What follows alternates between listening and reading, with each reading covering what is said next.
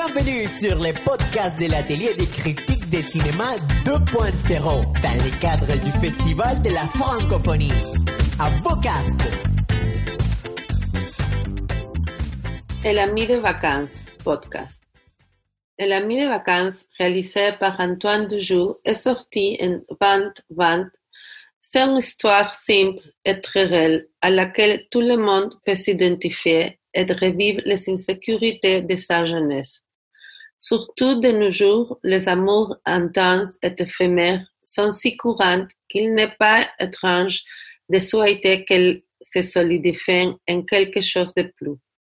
Ce film nous montre qu'une histoire d'amour a toujours au moins deux versions et nous apprend à respecter les limites de l'autre, à comprendre et à lâcher prise. Oui, c'est une offre d'une quotidienneté qui nous rappelle Romer, avec ses couleurs chaudes et un tendresse caractéristique de la jeunesse. Le protagoniste, joué par Quentin Dolmer, est un garçon amoureux et plein d'illusions, qui se présente un jour sans prévenir à l'appartement de Fanny, incapable d'oublier le romance des vacances passées. Quand on trouve Aurélien à jusqu'à arriver à la grande cité de sa petite ville au bord de mer, on peut imaginer sa expectative et la désillusion quand la situation est complètement différente à comme lui l'avait imaginé. En effet, il trouve cependant sa bien-aimée fermée, ayant presque oublié les souvenirs qu'ils avaient construits ensemble, heureuse dans sa vie actuelle, avec un nouveau petit ami et un couple de colocataires très amusant. Il devient alors, sans le savoir, un intro dans un groupe d'amis très sourds, de jeunes gens passionnés qui s'adonnent à l'art. Aurélien les interrompt. Il vit avec eux dans un petit espace et ils sont très proches, mais il y a une distance entre eux car ils ne l'ont pas vraiment accepté.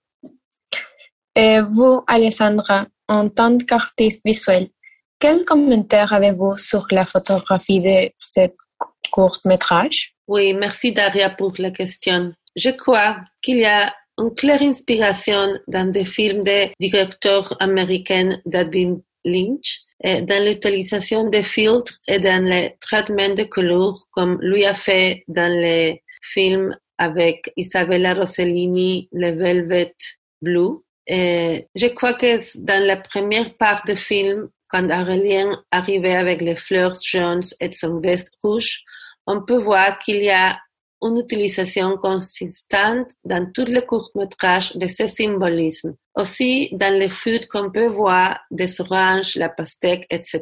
Et je me souviens aussi de la trilogie bleu, blanc et rouge de Christophe Kieslowski avec la grande Juliette Binoche et comme lui a utilisé le traitement de couleurs ici. Une autre chose que j'aime bien de ce court-métrage d'Antoine Duo, c'est le sens de l'humour. J'ai trouvé très drôle la part dans ce qu'elle a mis. Manger la tarte de Monsieur Macron. Aussi, c'est une belle situation pour donner l'idée de l'importance d'avoir une relation amicale. Elle est beau comme partie tout à fait. Et Daria, ce qui a attiré votre attention? Ce qui est le plus frappant, c'est pour moi le personnage d'Aurélien, un jeune homme romantique et tranquille. Il est aussi un peu maladroit, indiscret et peu sûr de lui.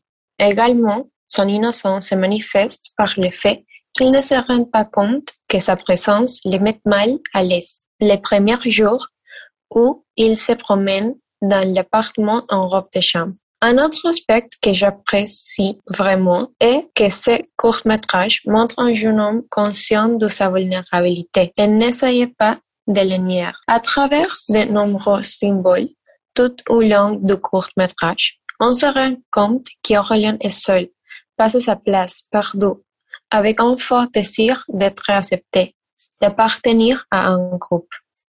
Il s'accroche à un amour d'été qu'il doit nécessairement laisser derrière lui. Depuis, il dit ouvertement ce qu'il pense.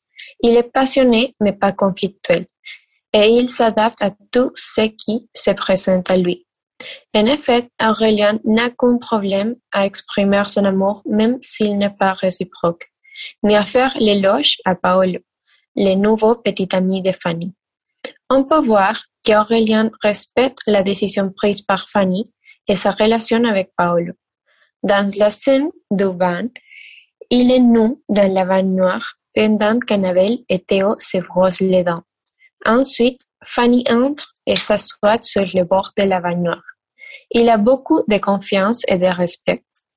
Ensuite, le petit ami de Fanny dit au revoir et part, sans méfiance. Il, Aurélien, est simplement satisfait d'être près de Fanny. Pour conclure, Daria, que pensez-vous que la fin du court-métrage signifie? Après un saut dans le temps de trois semaines, on nous montre les fleurs qu'Aurélien a offertes à Fanny Fanny, ainsi que son illusion, illusion de revivre son histoire d'amour avec elle. Mais il nous montre aussi un Aurélien déjà intégré dans le groupe. Cela est clairement démontré. Mais il nous montre aussi un Aurélien déjà intégré dans le groupe. Cette belle histoire nous fait voir les détails de la vie en commun d'une manière drôle et touchante. À la fin, une rencontre avec Annabelle lui fait commencer à la voir d'une manière différente. Et la fin ouverte nous laisse avec l'espoir qu'un nouvel amour d'été est sur le point de commencer. À propos de la dernière scène, ainsi que concernait le dessin d'Aurélien dans la boîte, je pense que c'est un truc pour la scène finale ouverte parce qu'on peut être sûr si le dessin que c'est très infantile et mystérieux a été fait par Aurélien ou quelqu'un autre. Ce dessin représente un enfant qui salue et qui en même temps s'impressionnait dans le casier. Il montre l'affection d'Aurélien pour ses nouveaux amis, ses côtés enfantins. Voilà, merci à tous, merci Daria. Mm, merci. Et allez voir ce court métrage. Au revoir. Cet atelier a été réalisé avec le soutien de l'ambassade de France au Pérou et la collaboration de l'ambassade du Canada à Lima.